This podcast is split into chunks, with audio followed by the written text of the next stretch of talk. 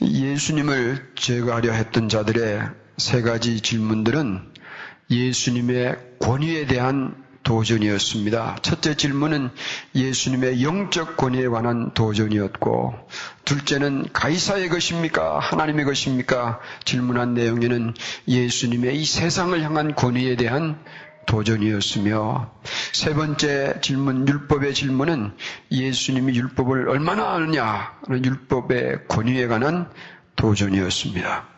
그러나 이들이 질문한 내용의 권위의 실질적인 것은 예수님의 신분에 관한 도전이었습니다.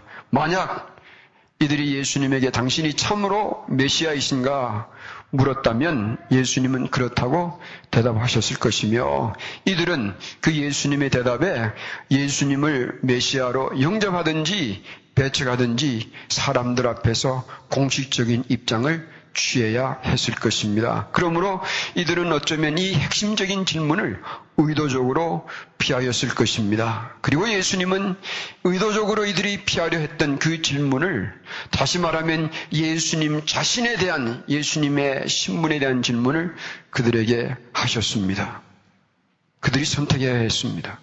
오늘 우리도 이 예수님의 대하여 우리가 영접을 하든지 배척을 하든지 선택을 해야 합니다. 놀라운 것은 예수님을 구주로 영접하는 그 순간부터 그 사람은 하나님의 사랑의 세계로 들어가게 되며 새로운 세계를 접하며 그 사랑으로 인하여서 새로운 인생의 함성을 외치며 기쁨으로 살게 되어 있습니다. 오늘 설교 말씀의 제목을 마음의 함성이라고 하였습니다. 어느 대학교 학생이 이런 광고를 붙였습니다. For sale, 싸게 팝니다. 라디오도 팔고, 테이프 레코더도 팔고, 테이프 레코더 플레이어도 팝니다. 그리고 이렇게 붙였습니다. All in excellent condition. 다 잘 작동합니다. 부서지지 않고. 그런데 I am the one that is broke. 부서진 것은 저입니다. 근데 브로크라는 것은 돈 떨어졌다는 얘기 아니에요. 그런데 이 학생의 광고는 이런 얘기입니다. 결국은 돈 떨어진 자신의 마음의 소리를 그렇게 표현한 것입니다. 오늘 본문에는 두 종류의 사람들의 마음의 소리를 듣게 됩니다. 사람이 어떤 소리를 내는가? 사람의 소리에 대해서 생각해 보겠습니다. 사람은 태어나면서 소리를 들으며 태어나고 소리를 내면서 태어나며 살면서 많은 소리를 듣고 내기도 합니다. 사람이 내는 소리에는 언어와 같이 무형의, 유형의 형태가 있는 소리도 있고 행동으로 나타내는 무형의 소리도 있습니다. 어떤 형태이든지 간에 사람이 내는 소리는 마음에서 나오는 소리입니다.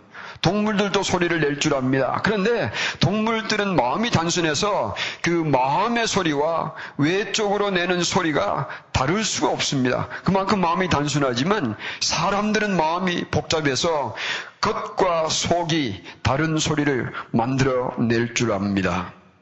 악한 의도를 숨기고 선한 소리를 겉으로 꾸며내는 사람을 보고 우리는 위선자라고 부릅니다. 그러나 마음의 소리와 겉으로 드러내는 소리가 동일한 사람을 보고 우리는 정직한 사람이라 말할 수 있겠습니다. 사람이 그러므로 어떤 소리나 말을 하게 되면 그 의도를 알려면 그 진정한 의미를 알려면 그 사람이 그런 소리를 왜 내는가 그 의도를 알아야 합니다. 그 의도를 알지 못하면 우리는 그 소리의 참 의미를 알지 못합니다. 그런데 사람이 다른 사람의 마음의 의도를 알 길이 없습니다. 오직 하나님만이 사람 속에 있는 의도, 진정한 소리를, 마음의 소리를 아십니다. 창조주이신 예수님은 오늘 인간의 소리 속에서 겉으로 드러나는 소리 속에서 포장된 마음의 소리를 들을 수 있는 분이에요. 오늘 본문에는 예수님께서 이 두 종류의 사람들의 마음의 소리를 우리에게 조명해 주고 있습니다. 종교 지도자들인 이 서기관들의 마음의 소리와 한 과부의 마음의 소리를 우리에게 들려주고 있습니다. 이 두 종류의 사람들의 마음의 소리에서 우리가 내는 마음의 소리를 한번 조명해 보기를 바랍니다. 사랑의 소리에 대해서 생각해 보겠습니다. 38절과 39절에 예수님은 이 종교 지도자들이 내었던 마음의 사랑의 소리를 우리에게 들려주고 있습니다. 빈 옷을 입고 다니는 것과 시장에서 문안받는 것과 회당의 상자와 잔치의 상석을 원하는 서기관들을 삼가라라고 말씀하셨습니다. 이들은 긴 옷 입고 거룩하게 다니지만 그것의 마음의 소리는 자신을 드러내려는 것이요. 사람들을 돌보듯이 시장터를 다니지만 사실은 사람들로부터 문안받고 인사를 받고 대접받는 것을 좋아해서 시장터를 다니며 회당에서는 거룩하게 행동을 하지만 높은 자리를 차지하려는 수단인 것의 마음의 소리를 그리고 잔치 자리에서 상자에 앉기 위하여 인정받으려는 사람들의 소리를 오늘 예수님은 이렇게 표현하셨습니다. 이 사람들도 열정적으로 사랑하는 자들이었습니다. 사랑의 소리예요. 그러나 이들의 사랑의 대상이 자기 자신들이었을 뿐입니다. 자기 사랑은 반드시 비성경적이지는 않습니다. 다만 이기적 자기 사랑은 비성경적이에요. 이 사람들은 이기적 자기 사랑에 빠진 자들입니다. 40절에 예수님 말씀하십니다. 저희는 과부의 가산을 삼키며 외식으로 길게 기도하는 자니 그 받는 판결이 더욱 중하리라 하셨습니다. 예수님 당시에 과부 되면 참 살기 어려웠습니다. 이 과부는 가난하고 힘없는 사람들의 그 대표적인 사람들이에요. 이런 사람들의 재산도 이들은 하나님의 이름을 사용하여 가로채웠으며 길게 기도하여 자신들이 거룩한 사람들인 것처럼 행세하며 자신들의 이기적인 욕망을 채우는 대상으로 사람들을 대하였습니다. 그런 내용이에요. 자기만 사랑하는 자는 이기적인 사랑을 하는 사람들은 자기만 생각하고 자기만을 위하여 소리를 내며 외칩니다. 요정, 재밌는 이야기예요. 페리 그러죠. 요정이 어떤 사람에게 나타나서 한 가지 소원 들어주겠다고 했습니다. 그 사람이 잠시 생각하더니 아주 멋진 대답을 했습니다. 1년 후에 발행될 신문을 내가 원합니다. 그래서 이 요정이 1년 후에 발행될 신문을 즉시 가져다 주었습니다. 신문을 받자마자 이 사람은 곧장 경제란을 펴고 주식의 가격들을 따져보고 있었습니다. 손으로 오르락 내리락 한참 계산하더니 자리에서 벌떡 일어나며 말했습니다. 난 큰 부자 되겠다. 숫자로는 1500만 불은 벌게 생겼네 그렇게 기록되어 있습니다. 그때에 이 요정이 이 사람에게 그 신문에 동일한 신문에 는 사망 신고란을 보여주었습니다. 그 사람이 그걸 읽다가 깜짝 놀라서 다시 함성을 질렀습니다. 아이고 내가 이틀 전에 죽었네. 전부 자기 이야기예요. 여러분 여기에 이 서기관들은 하나님을 사랑하라고 외치면서도 사실은 그들의 마음은 하나님 사랑 대신 이기적인 자기 사랑으로 채운 사람들이었습니다. 사람은 이들의 마음의 소리를 들을 수 없었지만 예수님은 이들의 이기적인 마음의 소리를 들으시고 이들을 삼가라고 하셨습니다. 그리고 이들이 받을 판결이 중하다고 경고하셨습니다. 이들을 삼가러 가신 것은 첫째는 이들과 멀리 할 것을 가르치시며 둘째는 이들이 따르는 이 신앙의 삶을 따라하지 말며 셋째로 여기 암시하고 있는 것은 정작 이들이 사람들이 따라할 것은 예수님 자신이진 것을 가르쳐 주고 계시는 것입니다. 저는 목사의 한 사람으로 제 자신의 부족함과 연약함 때문에 아파합니다. 그러나 오늘 무너져가는 현대 목회자들의 영성 때문에 마음 상할 때가 많습니다. 첫째는 목회자들이 사사로운 비전에 빠져서 정작 전해야 할, 정작 성도들을 살려주실 예수님을 전하는 것은 뒤로 하고 비본질적인 것들을 중요히 여기며 가르치고 전하는 것이 제 마음을 아프게 합니다. 둘째는 교인들도 예수님 얘기 듣기보다는 자신들을 즐겁게 하고 웃기게 하는 설교들을 좋아하며 그런 설교자나 목회자들을 높이 평가하는 시대로 전락하고 있다는 사실이 저를 아프게 합니다. 설교자들은 잘못된 가르침으로 교인들을 흐리게 만들며 교인들은 인기 있는 설교자가 되라고 목회자들과 설교자들을 유혹하고 요구하는 시대입니다. 오늘 우리는 우리의 마음의 소리를 신중하게 검증해 보아야 합니다. 허상과 껍질의 소리를 벗어버려야 합니다. 진실하게 하나님을 찾아야 합니다. 진실하게 예수님을 믿어야 합니다. 진실하게 성령님과 교제하며 우리가 내는 마음의 소리가 하나님을 기쁘시게 하는 함성 소리가 되기를 축원합니다. 여러분 아십니까? 예수님 외에는 우리의 내면을 알아줄 분이 없습니다. 예수님 외에는 우리의 검은 죄악의 성품을 지워주실 분이 없습니다. 예수님 외에는 우리가 저질러버린 죄의 추한 것들을 용서해 주실 분이 없습니다. 세상에서 우리를 책임져 주실 분도 예수님밖에 없으며 우리에게 영생과 천국을 선물로 주실 분도 예수님 밖에는 아무도 없습니다. 우리는 우리의 마음의 소리를 그러므로 신실하게 살펴서 하나님을 향한 소리인지 아니면 겉으로는 하나님을 사랑하는 소리인 것처럼 보이지만 내 내면에는 이기적인 사랑의 위선적 소리를 내고 있는지 아프도록 아프도록 우리를 진단해 보아야 합니다. 돈도 소리를 내는가 아십니까? 돈의 함성을 생각해 보겠습니다. 예수님은 또 다른 마음의 소리를 들으셨습니다. 41절과 42절입니다. 예수님께서 연복궤에 돈 넣는 것을 보셨습니다. 여러 부자들이 많이 넣고 있는데 한 가난한 과부가 와서 두 랩돈 곧 한 고드란트를 넣었다고 말합니다. 이게 이 여인이 헌금한 이 냅돈이라는 돈의 가치는 대단히 적은 동전이었습니다. 두 랩돈은 한 고도란트의 가격이며 네 개의 고도란트가 한 아사리온이며 이 한 아사리온은 16분의 1 데나리온에 해당합니다. 그리고 한 데나리온은 한 사람이 하루 노동으로 버는 수입에 해당합니다. 안, 외우지 않아줘도 괜찮습니다. 마지막 정리를 해드릴 테니까 두 랩돈은 그러므로 64분의 1 데나리온의 가격입니다. 감이 잘 안 잡히죠? 이렇게 설명해 보겠습니다. 오늘 우리의 가치로 계산한다면 시간당 8불 받는 일을 하며 하루에 8시간 일하면 88이 64, 64불 법니다.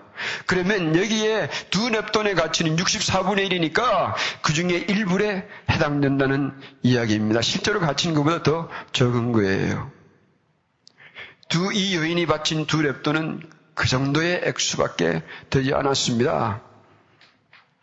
당시에 어떤 부자들은 다 그런 건 아니겠지만 헌금할 때 많이 헌금을 할수록 소리가 잘 나는 동전으로 바꾸었다고 합니다. 그래서 성전에 들어가면 유대인 여인들이 들어갈 수 있는 뜰에 가면 13개의 이 나팔 모양으로 된 헌금함이 있는데 거기에 붙는 거예요. 돈이 많으면 동전이 많지 않겠습니까? 그걸 부으면 동전 흐르는 쏟는 소리가 요란하였습니다. 여러분 이 당시에 여러 부자들이 그렇게 헌금할 때에 이 과부는 고작 동전 두 개가 전부였습니다. 돈의 액수도 구차하였지만 이 동전이 내는 소리도 초라하였습니다. 부자가 내는 헌금 소리는 철렁철렁 요란하였지만 이 가난한 여인이 내는 헌금 소리는 짤랑짤랑 초라하였습니다. 그러나 이 과부의 헌금하는 것을 보신 예수님이 제자들을 불러 가르치십니다. 43절과 44절입니다. 내가 진실로 너에게 이르노니 이 가난한 과부는 연복에 넣는 모든 사람보다 많이 넣었도다. 저희는 다 그 풍족한 중에서 넣었거니와 이 과부는 그 구차한 중에서 자기의 모든 소유 곧 생활 전부를 넣었느니라. 얼마나 가난했으면 생활비가 고작 두 랩돈이었겠습니까? 예수님은 이 여인이 드린 헌금은 그러나 모든 사람들보다 많다고 하였습니다. 생활비 전부를 하나님께 드린 겁니다. 이거 부담되는 얘기예요. 그렇죠? 오늘 헌금 생활비 다 넣으셨습니까? 부담되는 이야기예요. 그러나 이것은 무슨 의미입니까? 액면적 액수도 상대적 액수도 아닙니다. 마음의 액수요. 마음의 소리를 말씀하시는 것입니다. 사람에게는 초라하게 들렸던 이 두 개의 동전 소리가 예수님에게는 큰 사랑의 소리가 되어 들렸습니다. 이 여인의 동전 소리는 이 돈의 함성 소리였습니다. 여인의 동전 소리는 예수님에게는 모든 소리를 삼키는 함성이었습니다. 이 동전의 함성은 여인이 하나님께 드리는 고백하는 사랑의 함성이었습니다. 성갈비를 주님께 다 드리는 이 성화된 사랑.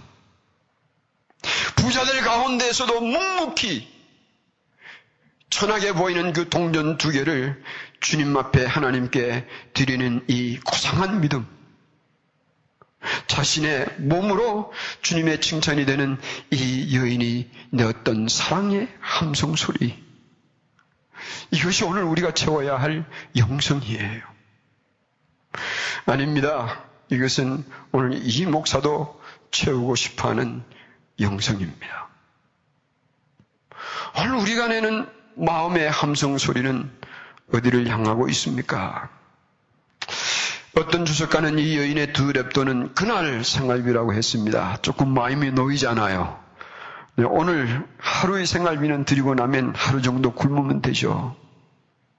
이것은 그날 생활비든지 일주일 생활비든지 상관없습니다. 하나님을 얼마나 사랑하였으면 하나님으로부터 받은 은혜가 얼마나 고마웠으면 자기 가진 것을 다 하나님께 드렸겠습니까? 하나님께 드린 후에 굶으면 굶고 죽으면 죽으리라는 생명을 건 사랑의 함성 소리였습니다. C. 그랜트라는 분은 이렇게 표현했습니다. 가난한 것은 어려운 문제지만 부자가 된다고 해서 해답이 되는 것은 아니다. 라고 말했습니다. 여러분, 이 신앙인들은 이 돈, 돈을 바르게 볼 수 있어야 합니다. 한 신앙인의 이 사랑이 어디를 향하고 있는가를 알아볼 수 있는 구체적인 길이 있다고 합니다. 돈을 어디다가 쓰느냐 보면 쉽게 알 수 있다고 합니다. 마음이 어디 있느냐 그 이야기예요. 오늘날 11조에 대해서 반론을 제기하는 이들이 많습니다. 11조는 구약의 잔재다. 목사들의 변론이다. 헌금을 늘리는 수단이라고 비판합니다. 그렇다면 오늘 신약이 가르치고 있는 헌금의 기준이 뭔지 아십니까? 예수님이 기뻐하시는 헌금의 기준이 뭔지 아십니까? 오늘 본문에 얘기하면 예수님께서 기뻐하시는 헌금은 11조가 아니에요. 10의 10조였습니다. 모든 것을 하나님께 드리는 것이었습니다. 그것이 예수님께서 칭찬하신 헌금이었습니다. 예수님께서 날 구원해 주시며 나의 이 세상의 삶과 죽음 후에도 삶을 구원해 주시는 그 은혜를 확실하게 체험하고 믿는 자에게는 모든 것을 하나님께서 주님께서 기뻐하신 일에 사용하는 것이 부담일 수가 없습니다. 이건 기쁨이에요. 11조는 그 중에 일부예요. 여러분 이건 헌금 얘기가 아니에요. 마음의 이야기를 말하는 것입니다. 마음의 함성이 우리가 가진 돈과 내게 있는 시간과 내가 사업을 하면 사업을 하는 이유와 직업을 가졌으면 일하는 이유, 내 삶의 모든 것의 이유가 예수님을 위한 이유가 되어서 드리는 사랑의 함성이기를 주님의 이름으로 축원합니다. 인생을 몽땅 예수님의 것으로 드리고 사는 거예요. 이 마음의 함성, 사랑의 고백이 일어나게 되면 그때부터 인생은 사실은 많은 부담과 걱정과 염려에서 벗어나는 자유함이 있을 거예요. 그리고 진정으로 나의 존재의 의미와 하루하루를 살아가는 그 목적과 나에게 주시는 사명의 기쁨을 누릴 수가 있을 것입니다. 이게 진짜 목사님 그 말 되는 얘기를 하시는 겁니까? 생활비를 다 드린 게 말이 되는 이야기입니까? 마가복음 12장 그러므로 29절에서부터 31절로 우리는 돌아가야 합니다. 예수님께서 가장 큰 계명을 이렇게 설명하셨습니다. 첫째는 이것이니 너의 마음을 다하고 목숨을 다하고 뜻을 다하고 힘을 다하여 주 너희 하나님을 사랑하라 하신 것이요 둘째는 이것이니 내 이웃을 내 몸과 같이 사랑하라 하신 것이라 이에서 더 큰 계명이 없느니라 하나님 사랑과 이웃 사랑인데 기억하십시다. 하나님은 우리에게 우리에게 마음을 다하고 목숨 다하고 뜻 다하고 힘 다하여 하나님을 사랑하라라고 요구하시기 전에 하나님은 하나님의 마음과 하나님의 뜻과 하나님의 생명과 하나님의 힘을 다하여 우리를 사랑해 주시는 분이에요. 먼저 사랑해 주시는 분이에요. 그 사랑 안에 이미 들어가는 자인 자들인 것입니다. 그 증거가 하나님께서 우리를 이토록 사랑하시는 증거가 예수님이세요. 우리가 아직 죄인 되었을 때 하나님은 자기의 독생자를 먼저 희생시켜 주시고 우리를 먼저 사랑해 주시는 분이에요. 우주를 만드신 분이 피조물을 위하여 십자가에 죽으시려고 지금 예술살렘을 입상하신 예수님. 자기를 죽이려고 달려드는 이 사람들에게 마지막 가르침의 열정을 쏟으시는 예수님, 예수님의 십자가는 우리를 향한 하나님의 깊고 변함없는 사랑의 함성입니다. 여러분, 예수님은 이 여인이 생활비 모두를 헌금할 것을 미리 아시고 기다려 주셨습니다. 아세요, 그거? 그리고 이 여인이 그 헌금을 드리는 것을 보고 기뻐하셨습니다. 이 여인은 예수님께서 자신의 드림을 기뻐하신 줄을 모른 채 성전을 떠나갈 수도 있을 것입니다. 그러나 주님은 알고 계셨습니다. 오늘 우리가 남 모르게 헌신하며 드리며 주님을 위하여 희생하는 모습들을 하나님이 알아주셨을까 의심할 때도 있을 것입니다. 내가 이렇게 살면 하나님께서 과연 알아주실까 염려할 때도 있을 것입니다. 그러나 아시기를 바랍니다. 여러분의 크고 작은 희생들을 주님께서 다 알고 계세요. 질문해 보십시다. 주님께서는 생활비 전부를 바쳐버린 이 여인을 어떻게 하셨을까요? 믿음 없는 자들은 그 답이 궁금할 것이나 믿음 있는 자들은 굳이 그 답을 들을 필요도 없을 것입니다. 또 물어보십시다. 오늘 우리가 우리의 모든 것을 주님을 위하여 드리며 살면 우리는 어떻게 될 것입니까? 믿음 없는 자들은 그 답이 궁금할 것이나 믿음 있는 자들에게는 그 답을 굳이 들을 필요가 없을 것입니다. 예수님 사랑하십니까? 아니에요. 사실 우리가 이 질문을 하기 전에 먼저 질문할 것이 있습니다. 예수님이 여러분을 뜨겁게, 뜨겁게 사랑하시는 것을 여러분은 얼마나 알고 계십니까? 예수님께서 여러분을 뜨겁게 뜨겁게 사랑하는 이 사실을 여러분들은 얼마나 알고 계십니까? 주님께 다 드린 인생 살면 절대 망하지 않아요. 생명 내어주신 분이 여러분을 망하게 두지 않아요. 여러분의 마음의 함성은 어디를 향하는 외침입니까? 그러나 기억하십시다. 우리가 주님을 향하여 뭘 외치기 전에 우리가 우리의 목숨, 마음, 우리의 뜻과 힘을 다하여 주님을 사랑하기 전에 주님은 주님의 힘과 생명, 주님과 주님의 뜻과 힘을 다하여 오늘도 우리를 먼저 그리고 영원히 사랑해 주시는 분인 것을 우리는 잊지 마시기를 바랍니다. 그 사랑 안에 젖어 살면 내 생활비뿐만 아니고 내 인생, 내 몸, 내 시간, 모든 것을 주님께 다 드리며 주님 위해서 살아도 조금도 아깝지 않아요. 어린 소년 타미가 심각한 표정으로 물었습니다. 아빠, 백만장자가 어떤 사람이야? 밀리네어가 어떤 사람이냐고 물었습니다.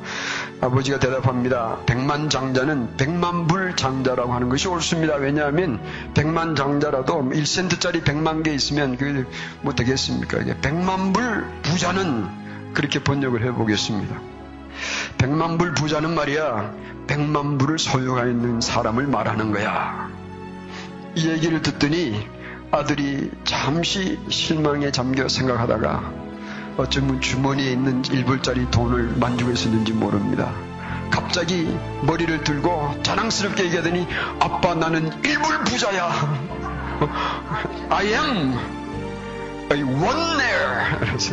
밀리언네어가 아니라 I'm one there. 나는 수지 여자 부자야. 여러분에게 물어보겠습니다. 우리는 자랑스럽게 I am a Jesus there. 말할 수 있겠습니까?